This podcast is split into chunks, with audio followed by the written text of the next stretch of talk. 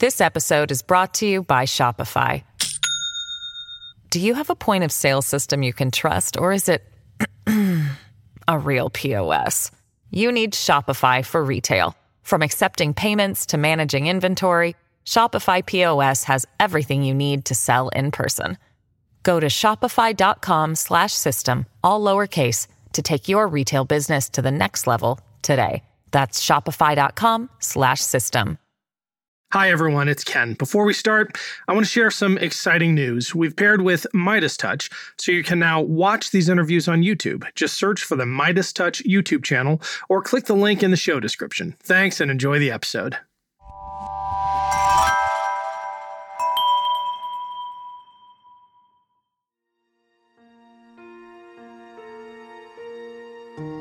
I could laugh at the guys in the tinfoil hats that said we didn't go to the moon. But now that it's corrupting our society and amplified by social media, it's a clear danger to our democracy. And now, any kind of conspiracy theorists, you know, I just find it really no longer remotely a laughing matter. I'm Ken Harbaugh, and this is Burn the Boats, a podcast about big decisions. My guest today is Garrett Reisman, a former NASA astronaut who's been to space three times. After leaving NASA in 2011, Garrett joined SpaceX, where he served as the director of space operations. He's currently a senior advisor at the company and a professor of astronautical engineering at USC. Garrett, thanks for joining us on Burn the Boats. Uh, thanks, Ken. Great to be here. You know, I, I never really usually correct people, even if but you got my name right. You said you pronounce astronautical engineering right, which I'm really impressed. Most people get those two things wrong. But I've actually only been to space two times. Oh, but how does the three missions work? Yeah, I know that's a neat little trick, huh?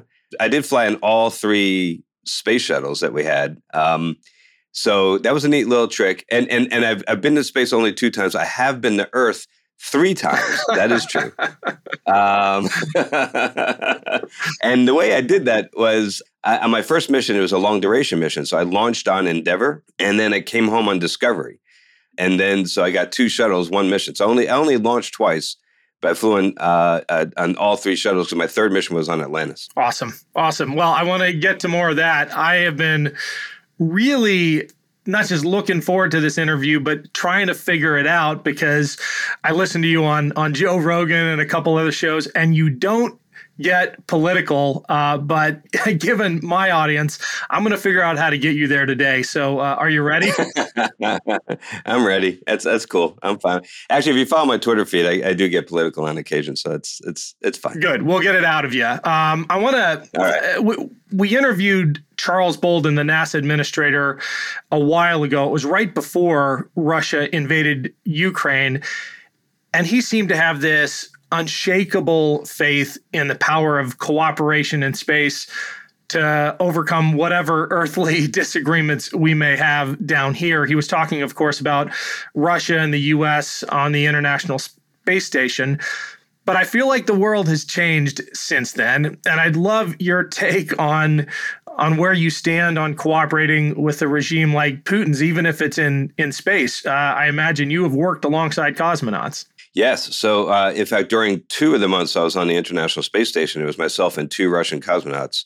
So, yeah, I've been there. And the way we handle that is we just are professional when we're doing operational things and focus on the mission and focus on what the day to day stuff. And it's kind of like it's kind of like Thanksgiving dinner with your family. You try not to bring up politics or religion or anything that's going to uh, you know mess with your crew camaraderie which as a pilot you understand how important that is uh, in an operational setting.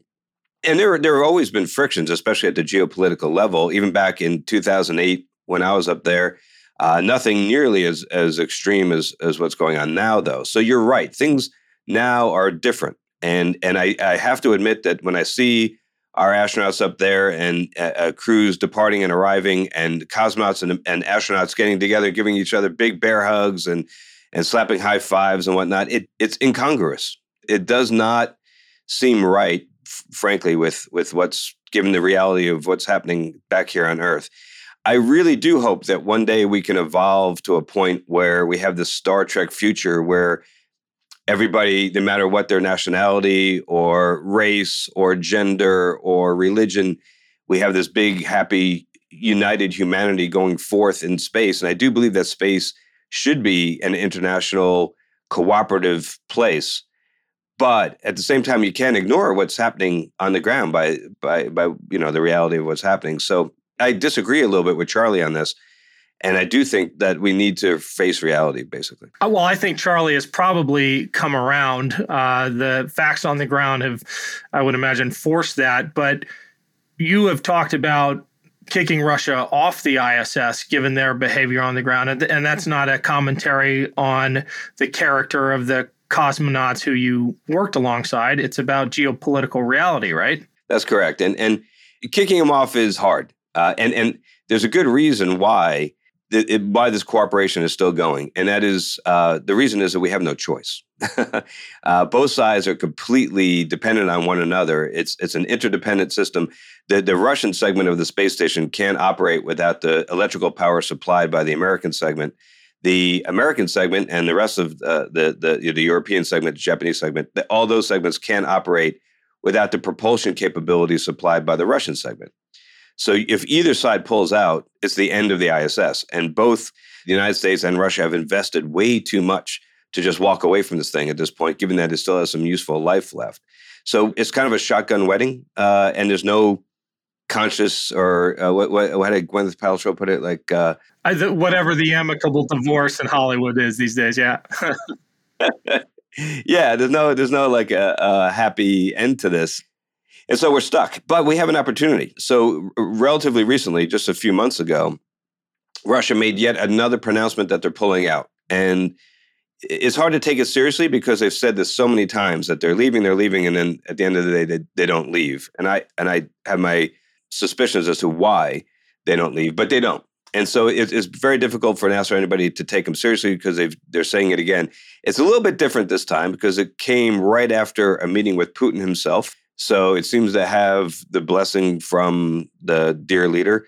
And then the other thing was, it wasn't like we're leaving tomorrow. Uh, it wasn't like a bluster. It wasn't like a Rogozin, who was a, previously was the head of Roscosmos. He put out this like little music video where they abandoned an American astronaut, Mark Vande Hei, on the on the space station, and said "Dos Vidania." Um, and and it, no, that's that's just bluster. That's we never take that seriously. But this is a little different because they're not saying we're leaving tomorrow. They said we're leaving in two years. They said, um, you know, 2024. So if, if I were the NASA administrator, you know, I would take them at their word. Why not? They said it. Why, why, why wouldn't we take our partners seriously, right? And I think we have two years to, to put together a crash program to replace that Russian propulsion capability so that we could have, so that the ISS could continue uh, without the Russians' involvement. And then two years from now, if we're ready, just say, okay, you said you're leaving. It's time for you to leave you said you had your suspicions as to why in the past it's been all bluster. Uh, can you share that with us? Yeah, it's a simple reason actually is that without the ISS, without the International Space Station, Russia does not have a space program of any merit whatsoever. And if the if there's one thing that's you know dear and important to Putin, as you well know, it's the at least the perception that he's running a superpower. And superpowers have space programs, human space programs. That's what they do.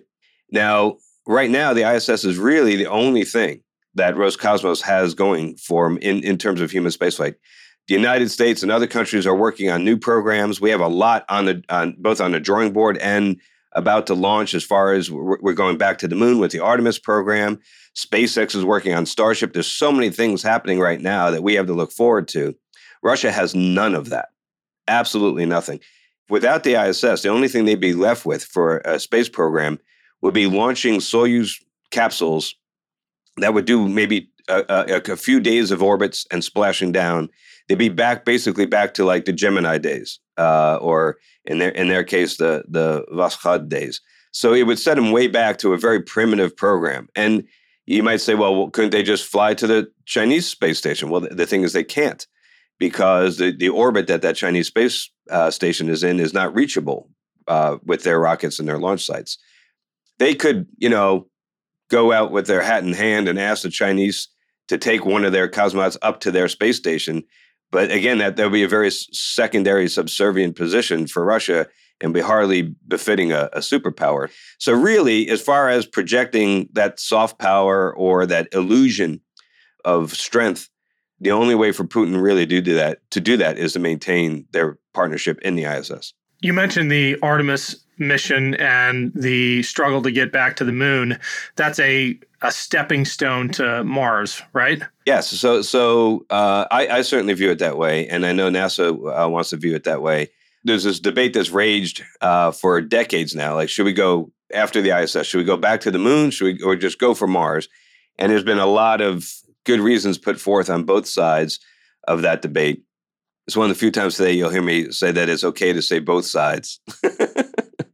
uh, you know, should be considered uh, equally because it, it, it is it is a, it is something that could go either way, and and um and and there are good reasons to do both. Uh, you know, if you, if you look at, uh, I've talked to Elon Musk about this, and and he's uh, you know at least initially was all about going to Mars because he believes we have this window where we have the technical capability right now to send some to send humans to Mars. And you don't know how long that window is going to stay open, right? We've had plenty of examples in human history where technology didn't develop in a, in a purely monotonic fashion. In other words, it wasn't all up, up, up, up, up. There are setbacks. You know, we had dark ages where certain technologies were lost for periods of time until we got them back. So it is quite possible that, you know, just because we have the capability right now doesn't mean that 20, 30, 100 years from now, we'll still have the capability. So in his mind, he wants to get on with it. And I get that. And on the other hand, uh, there's good reasons to go back to the moon first because there's still a lot we don't know that would be nice to know before we send humans to Mars. And the biggest thing probably has to do with radiation. So there's a lot of, of nasty radiation uh, once you go out uh, back to the moon or onto Mars. So I was when I was on the space shuttle and on the space station, we're above the atmosphere, but we're still pretty close to Earth. You know, we're only about uh, 300 kilometers up, or just a little bit over 200 miles, and that's not far, right? 200 miles. That's that's pretty darn close. The moon is a quarter of a million miles away, right? So we're above all the atmosphere when we're on the space station, but we're still the, the key is we're still well below the Earth's magnetic field, and that magnetic field the Earth is what protects all of us not only while we're on the space station, but all of us down here on Earth from those harmful radiation, uh, the, harmful radiation that's out there outside the Earth's magnetic field. It's like a shield, like a force field, if you will. So if we go back to the moon, you, we have to deal with that. And the way we dealt with it during Apollo is we just didn't stay very long. You know, those missions were like a week or two. So if we want to go to Mars, there's no option to go to Mars for a week, right? If you're going, you're going for a couple years. And so once you if you just just go for it, then you're committing to put people in that radiation environment for that long. Now we know exactly what kind of radiation is out there. We've had very sensitive instruments that have gone on all of our Mars probes and our rovers and other spacecraft we sent out beyond the Earth's magnetic field. So we know precisely what ions are out there and how much energy they have and what the flux is. We've measured all that. What we don't know is what does all that stuff do to the human body? Okay? Because there's no direct comparison that we have. The closest thing we have as far as data goes is from accidents and radiation with the radiation workers or from survivors of nuclear uh, the nuclear bombs in World War II, which is uh, which again is not really it's not really apples to apples either because then we're talking about very high doses over short periods of time as opposed to lower doses over long periods of time. So the bottom line is we don't really know what's going to happen to people. And so, one way we can learn kind of safely is we can go to the moon and put people into that environment and stay for a couple weeks. Then we could stay for a couple months. Then we could stay for a year. And we could do this in a kind of a building block fashion. And then we'll know. Uh, we'll have data. And then we can go to Mars and we can know what kind of risk we're really taking. So that's in my in my view, that's the most useful thing about going to, to the moon first. But you know, maybe we just go for it. I don't know. Are there any astronauts who don't think that going to Mars is a good idea, not for the technical reasons, not for the scientific challenge it poses, but because they're looking at what's going on down here and and thinking, you know what, uh, we got to get our shit together first. Well, yeah, so uh, I don't think you can find any astronauts that say that they don't think it's a good idea one day for us to go to Mars. I think uh, none of my buddies would say that. so I, I, don't know. Maybe there's somebody out there that's uh, that's uh, that would say that. But the argument that uh, you know why are we? This was the argument that was made during Apollo. Why are we spending all this money on on flying to the moon when we have all these problems to deal with on Earth. And I think that argument has merit. Uh, and I think if we were spending a good percentage of our federal budget or our GDP on human space exploration, that would be a mistake because that would compromise our efforts to address uh, climate change and address, you know, the war in Ukraine or address energy prices or address, you know, all, all the myriad uh, homelessness, all the myriad of, of, of problems that we have down here on Earth. But we're not. We're not spending like 50% of our GDP or even 25% of our federal budget. We're, you, you know how much, how much, uh, if you take NASA's budget and you divide by the total federal budget, do you know what percent it is? I don't. It's half of 1%. So for every tax dollar that, that a taxpayer pays, one half of one penny goes to NASA. And that's not just for like the Artemis program for the moon or the or the human spaceflight. That's for the James Webb Space Telescope. That's for the helicopter on Mars, the Perseverance rover, all the things that NASA does. They do it on one half of one percent of the US of, of the US tax dollar. So at that rate of expenditure, if, if we shut down NASA entirely and stopped exploring space, would it move the needle at all on on uh, if we just you know if we just had one half of one percent more budget to spend? No, it's not going to make any measurable difference. So I, I don't I think that that rate of expenditure is appropriate given the return on that investment and the fact that it's an investment in our future that will pay dividends down the road. I think is a smart play. I'm not I'm not advocating ramping. I would advocate ramping it up to 1%, but I'm not going to advocate ramping it up to 10 or 20 because I do think we have other other things we have to do. And the ultimate argument isn't that, you know, we need a backup planet. It's that we're a species that has that desire to explore in our DNA, and this is the public expression of that. Is that a fair? Uh, is that a, a fair uh, summary of of your philosophy on it? I, I, would say it's both. I mean, yes, it's human nature to explore, and and and that's what we do. You could, and there are people out there um, who, uh, including a, a, past president of the Planetary Society, who believes that uh, we could just do it all with VR. You know, we could send these machines out there, we put on those goggles and pretend you're walking around on Mars. There might be something to say for that. I, I mean, it is kind of fun to go on Google Earth, right, and go like walk around the streets of Paris or something and look around. That's kind of cool. Not, but it's not as cool as going to Paris. So I don't think that ever will truly be satisfying from that perspective. But I do think that there is something to to this idea of survival of the species, and that is, I think, ultimately maybe the strongest motivation to actually go and, and have a and, that is what's driving Elon. I can tell you that. The idea is that uh, we have essentially all of our eggs in this one basket here on Earth. And uh, let me make something very clear. And uh, Elon or, or Jeff Bezos or any of these guys that are proponents of of sending large numbers of people out into the solar system and getting off of Earth, none of them are saying that Earth is a disposable planet. All right, we're not saying that. Well, you know, we've kind of wrecked this place with climate change. Let's just get out of here and and move on to the next one. That is not what they're saying. In fact, Elon, his plan A was to deal with climate change by electrifying all of our personal transportation, which is why he created Tesla, right? So Plan A is definitely preserve this place. And I could tell you, there is no place as well suited for human habitation and life than Earth. I mean, we evolved on this planet. We are our organism is particularly well suited for a 14.7 psi atmospheric pressure, 80% nitrogen, 20% oxygen, uh, and 1G. Uh, our bodies are built for that. Our skeletons are built for that. Everything about it. Any place we go, is not going to treat us nearly as well as this place. Not to mention the fact this is the only planet in the known universe where there's pizza. All right, which is not not trivial. Having lived up there for three months without pizza, I could tell you that. So for all those reasons, nobody's saying that that we want to get rid of Earth and move on. But we have to be uh, somewhat realistic. There have been multiple, I think, seven extinction events, including the most famous one, the one that took out the dinosaurs when we got hit by an asteroid. But that was not the only extinction event over the course of Earth's uh, history. If you go back billions of years, we had uh, you know periods of time where there was so much volcanic activity that there was really no animal life on the planet, and nearly all, all life was nearly extinguished. So Earth has gone through all these different cataclysmic events, and there's going to be another one. It could be an asteroid, another asteroid. It could be you know a super volcano like like Yellowstone going berserk. There's a lot, or or and, and most likely we could do it ourselves. with climate change or nuclear war. So we, it's perfectly perfectly within our capability to create our own extinction event. So for all those reasons, it would be great if we did have uh, another option. If we had a, a self-sustaining colony somewhere else in the solar system, where if the Earth does have another extinction event, human life will still go on. I think that is a valuable insurance policy and one worth pursuing.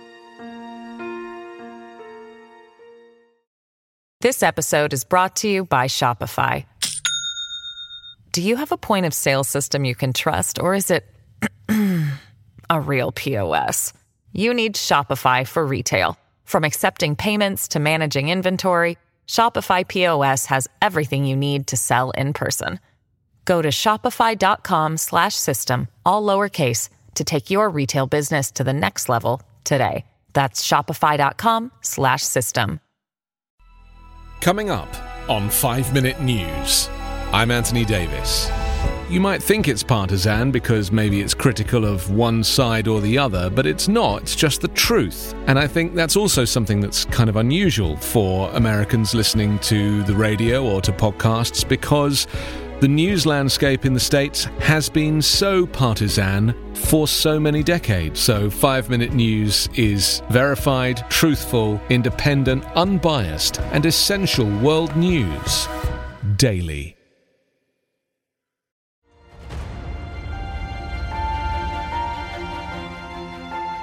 You worked at SpaceX. Do you have any reservations at all about billionaires like Elon, like Jeff Bezos, leading the charge and in in not an insignificant way, basically making policy for the the human race.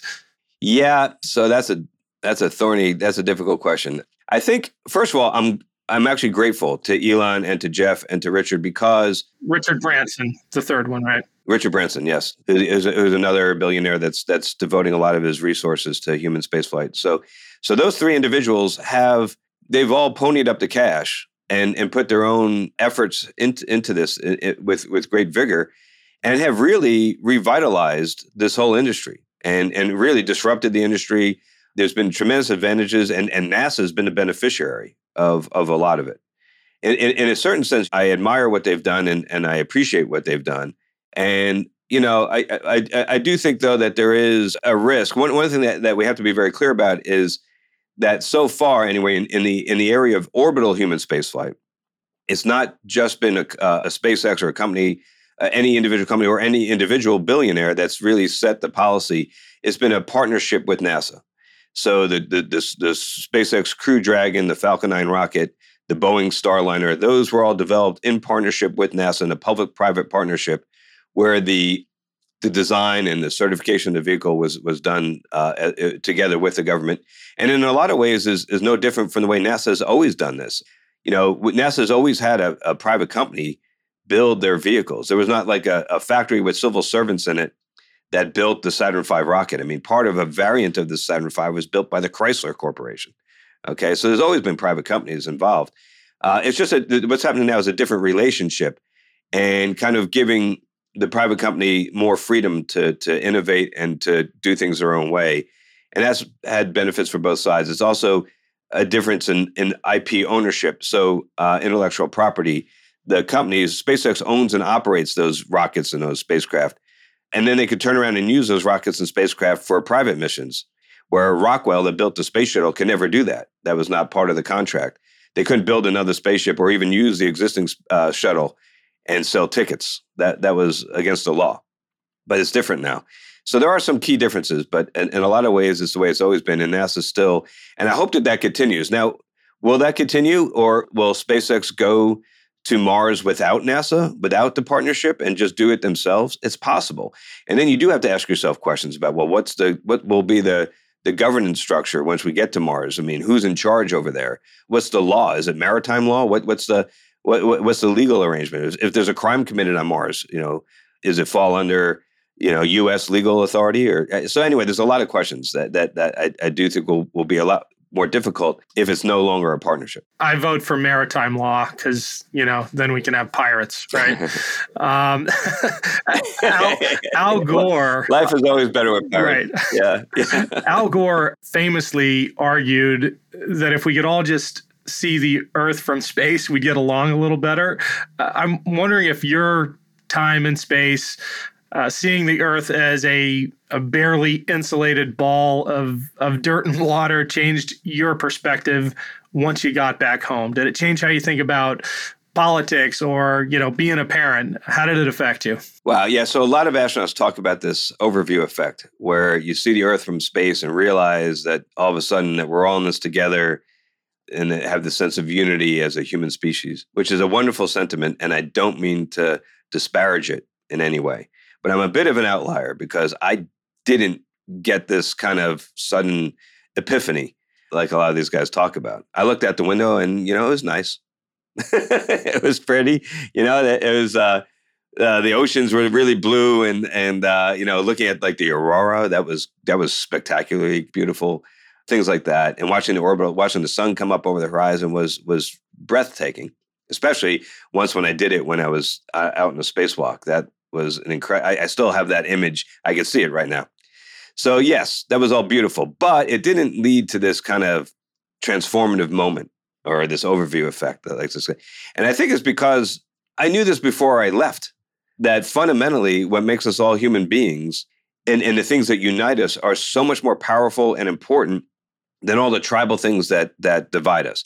So whether that be religion, nationality, race, politics, gender, all those things that divide us are trivial compared to the fact that we're all fundamentally human beings, created equal, living in the same home, breathing the same air. You shouldn't, in my opinion, have to strap yourself into a rocket and blast off into space and look back at the earth to realize that one fundamental, self evident truth that we're all human beings. And so, yeah, it's great that they talk about it that way, but we should all understand that intrinsically that way of thinking suggests that if we faced a common threat as a species, those commonalities would would supersede and override our, our petty differences and we'd band together. I mean, you know, the example sometimes given is if uh, aliens invaded, you know, we'd figure out that yeah, we got to work together.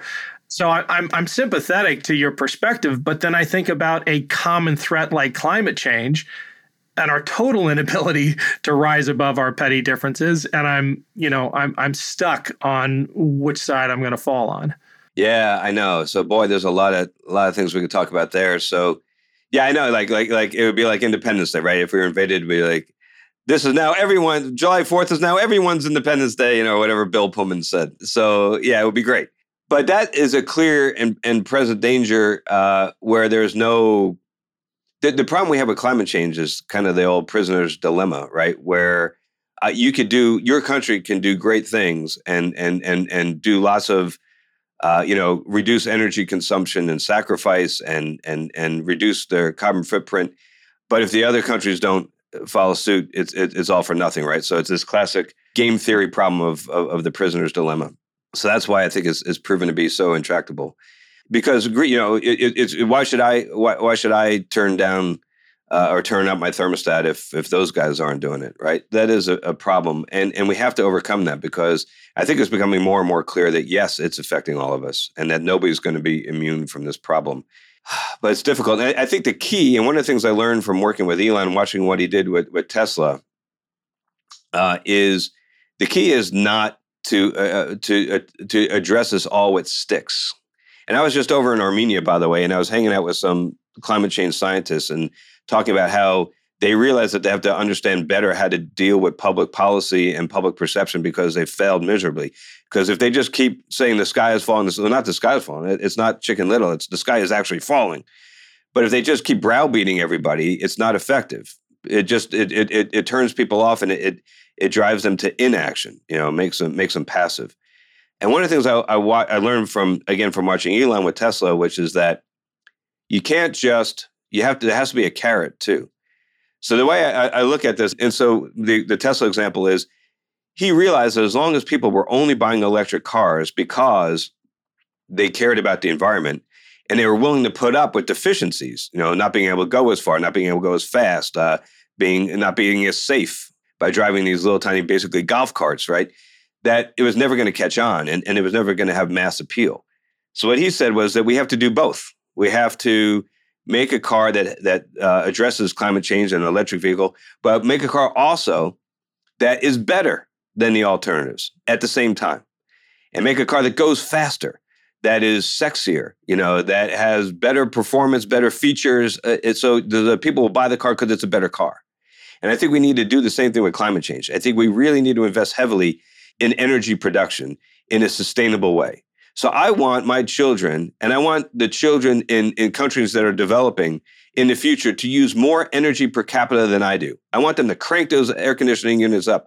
I want them to, you know, uh, have a bigger house, you know, uh, what, what, whatever, uh, uh, you know, use all that energy, travel around the world in airplanes, do all that. But let's find a way that we can do all that and at the same time not produce greenhouse gas emissions. And I think there is a technical solution if we try hard enough and we can do both.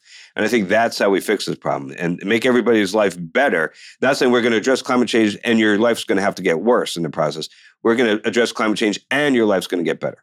And I think the policymakers are starting to come around to that. Yeah, I, I have always assumed that people in your line of work have just a reflexively optimistic outlook when it comes to to technology. So it, it really surprised me to hear you talk about Elon Musk's technological pessimism and this idea that the that the window might close. I, I mean, in our politics, we have this same tension. Those who believe that the wheel always turns forward if we keep pushing it, and those who believe that, you know, we could slide back very quickly, very dramatically without even realizing it. Where do you fall in terms of not just technological optimism, but this idea that the wheel of progress inexorably turns forward? Yeah, so like the, the, there was a Martin Luther King quote about the the arc of justice bending yeah, I don't know.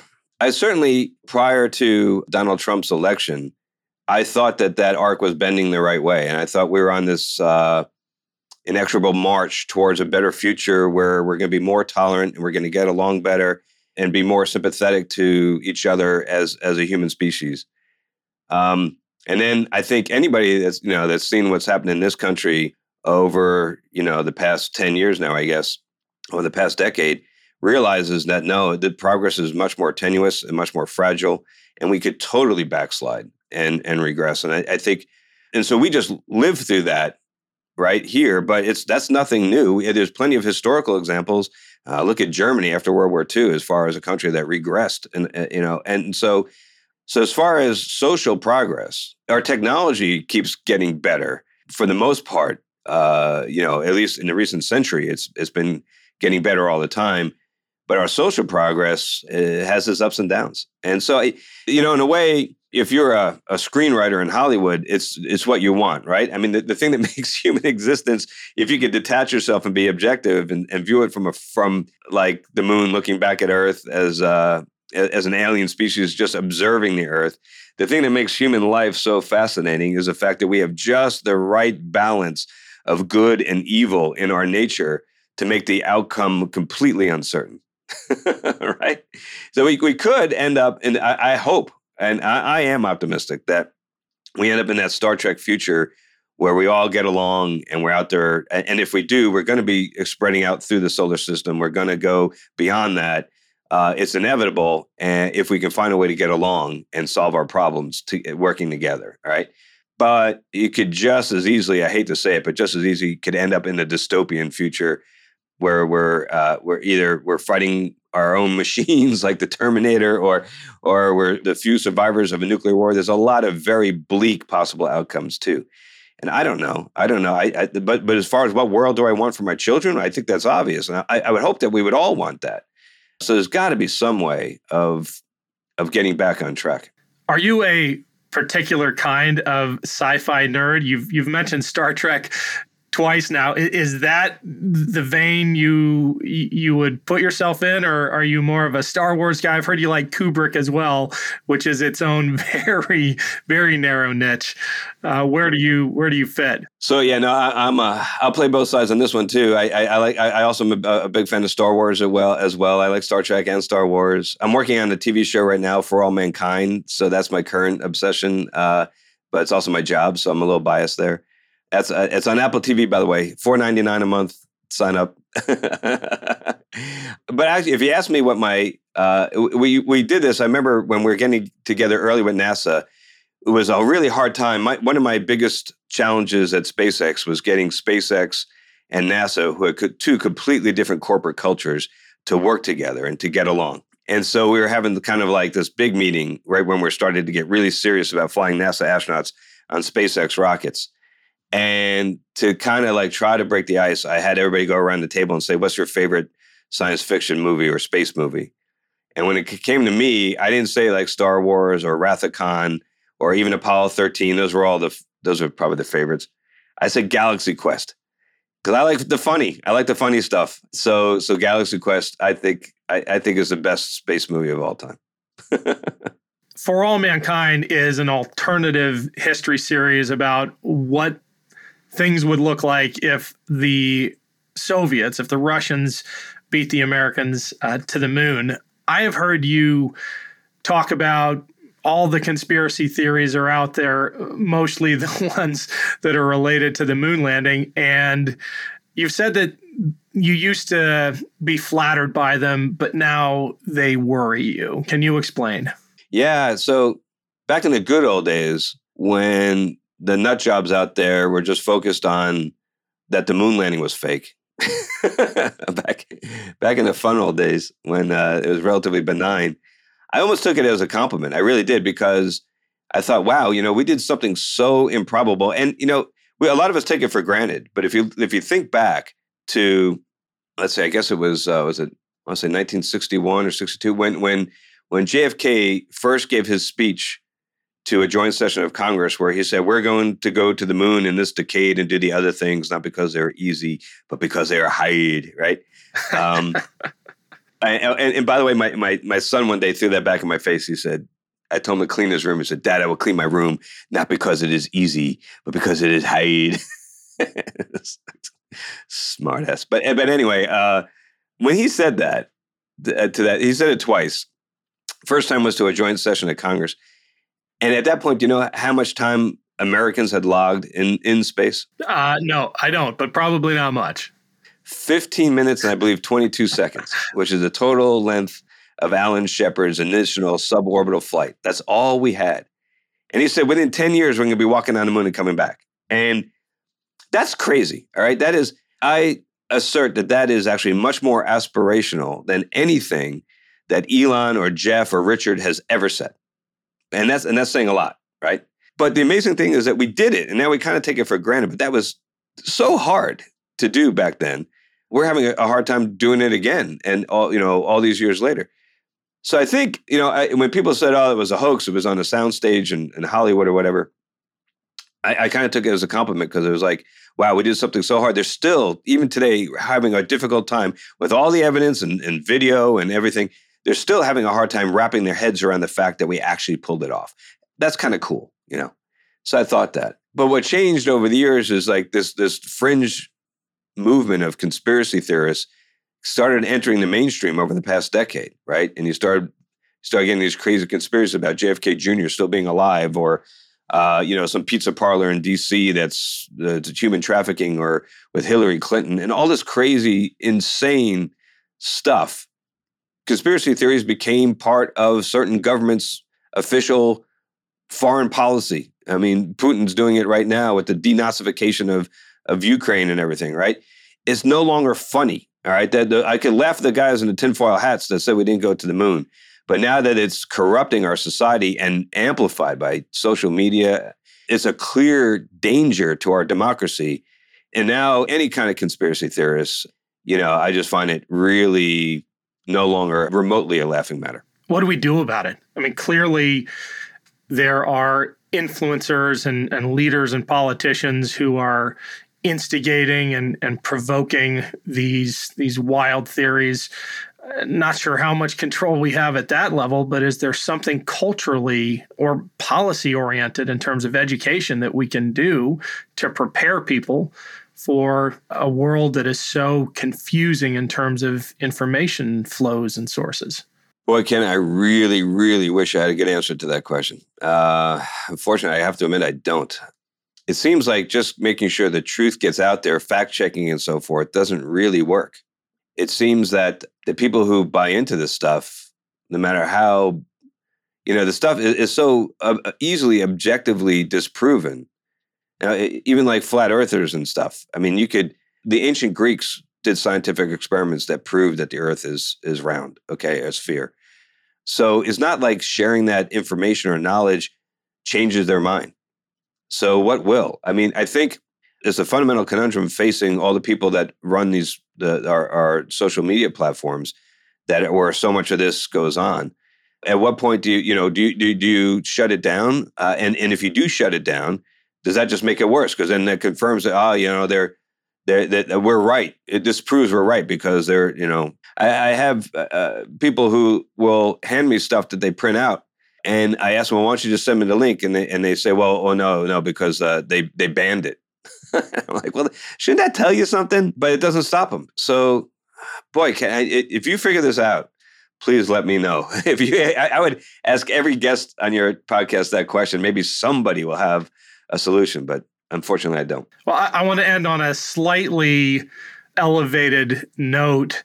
You've walked in space, and I put a similar question to to combat vets sometimes, and I'm wondering if it applies to astronauts when you've had that life changing adrenaline rush does normal life pale in comparison is it hard uh, to to go back down to earth in your case literally not just metaphorically and try to live a normal life?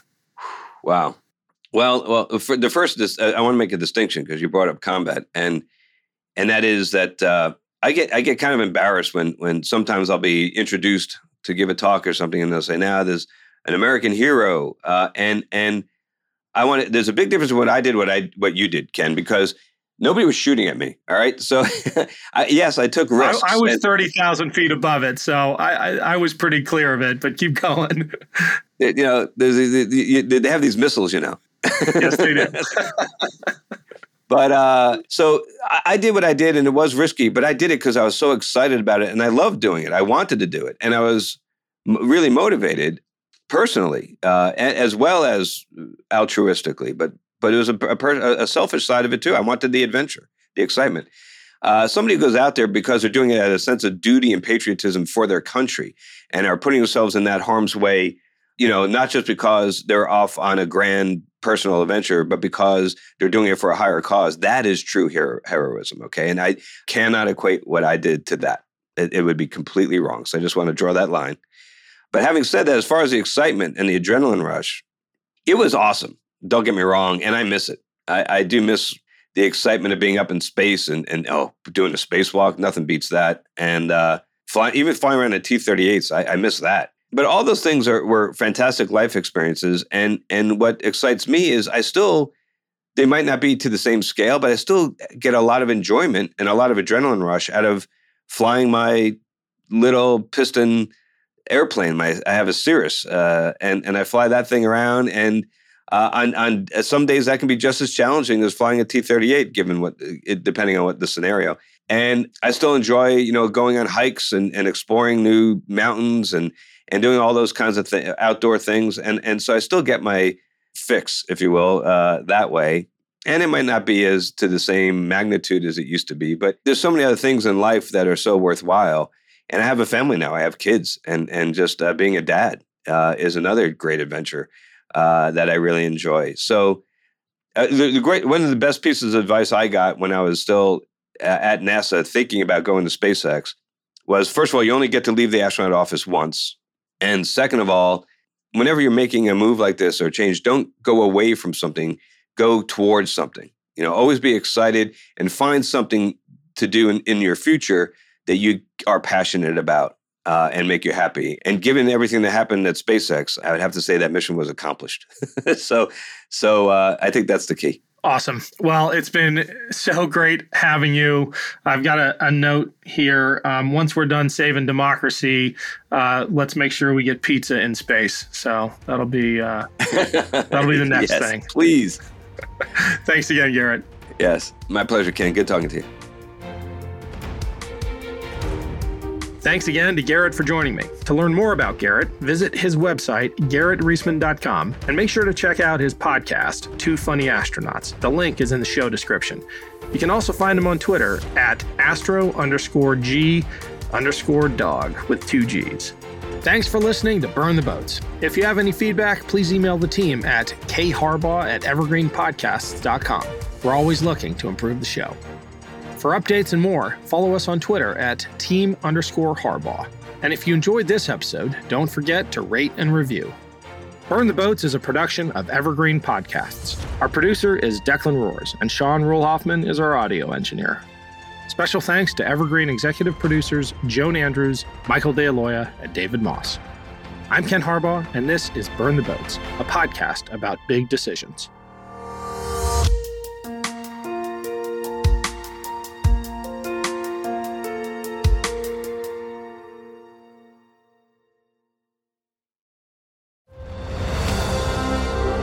I'm Ken Harbaugh, host of Warriors in Their Own Words, a podcast that presents the unvarnished, unsanitized truth of what we have asked of those who defend this nation.